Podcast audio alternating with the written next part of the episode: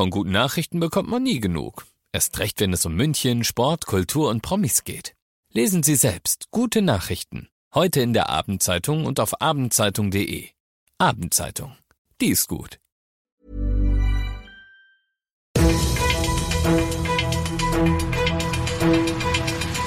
95 5 Charivari, das München Briefing, Münchens erster Nachrichtenpodcast.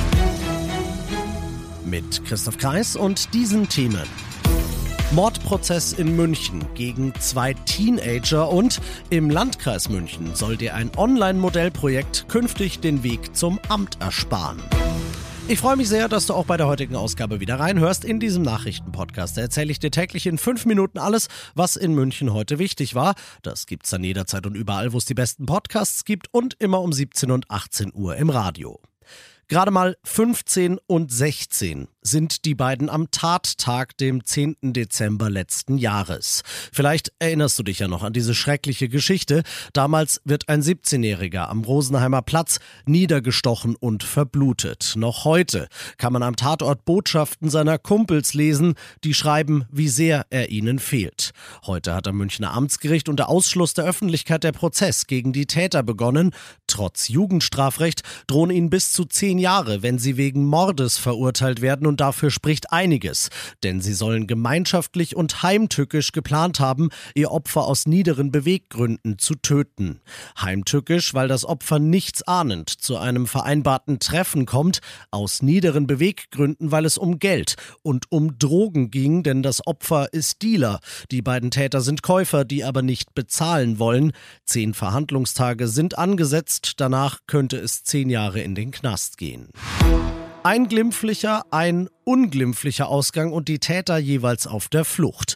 Die Münchner Polizei berichtet heute von zwei Überfällen am Stachus in der Nacht von Samstag auf Sonntag. Um kurz vor vier kommt zunächst mal ein 18-Jähriger gerade noch mit dem Schrecken davon. Zwei Unbekannte, die ihn an eine Schaufensterscheibe drücken und ihn mit einem Metallgegenstand bedrohen und sein Geld wollen, hauen zum Glück wieder ab, als sich andere Passanten nähern. Zwei Stunden später hat ein 31-Jähriger sehr viel weniger Glück. Er wird von einer ganzen Gruppe Unbekannter verprügelt verprügelt und schwer verletzt. Außerdem werden ihm 800 Euro in Bar geklaut. Vorangegangen war in diesem zweiten Fall offenbar eine Meinungsverschiedenheit in Sachen Ukraine-Krieg. Die Polizei fahndet jetzt nach sämtlichen dieser unbekannten Täter. Wenn du was gesehen hast, dann klick auf charivari.de rein. Du bist mittendrin im München-Briefing und wir machen es wie immer in diesem Podcast. Nach den ersten München-Themen schauen wir auf das, was in Deutschland und der Welt heute wichtig war. Zumindest in der Form, wie es die Ampel gern gehabt hätte, wird das Bürgergeld nicht kommen. Die Union hat heute, wie erwartet, ihre Mehrheit im Bundesrat genutzt, um den Gesetzesentwurf für den Hartz-IV-Nachfolger zu blockieren. Jetzt soll der Interparlamentarische Vermittlungsausschuss dafür sorgen, dass das Bürgergeld doch noch im Januar kommt, denn an sich wollen's alle. Charivari-Reporter Thomas Bremser. Nach teils heftigen Debatten zuletzt haben Regierung und Union ein paar Gänge zurückgeschaltet. Die Reden im Bundesrat sagen, sachlich und geprägt vom Willen, eine gemeinsame Lösung zu finden. Dass die aktuellen Hartz-IV-Bezüge erhöht werden müssen, darin sind sich alle einig. Die Union stört sich aber noch daran, dass die Bezieher des Bürgergeldes nicht sanktioniert werden können in den ersten sechs Monaten. Dieser Plan könnte also fallen in den neuen Beratungen. Die sollen kommende Woche beginnen und schnell erfolgreich beendet werden.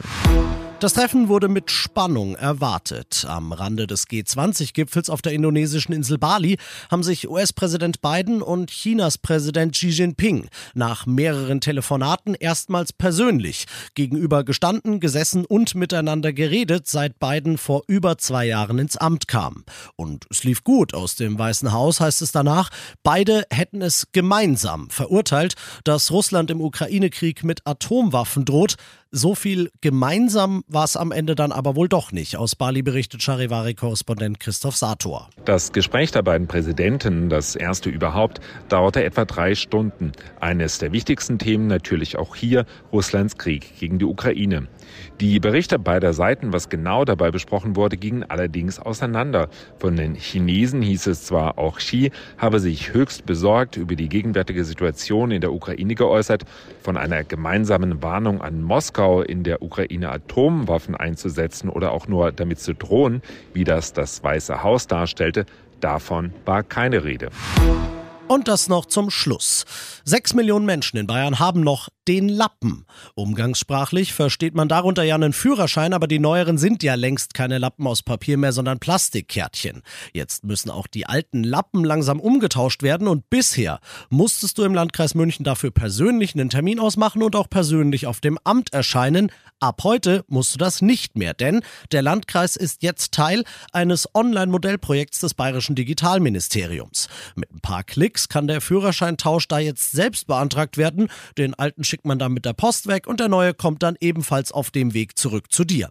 Das klingt jetzt erstmal nach nicht viel, aber diese Methode ist nur der Auftakt für knapp 200 Behördendienste, die in den nächsten Monaten alle auf diese Art digitalisiert werden sollen, damit der Weg aufs Amt künftig die Ausnahme statt die Regel ist. Ich bin Christoph Kreis, mach dir einen wunderschönen Feierabend.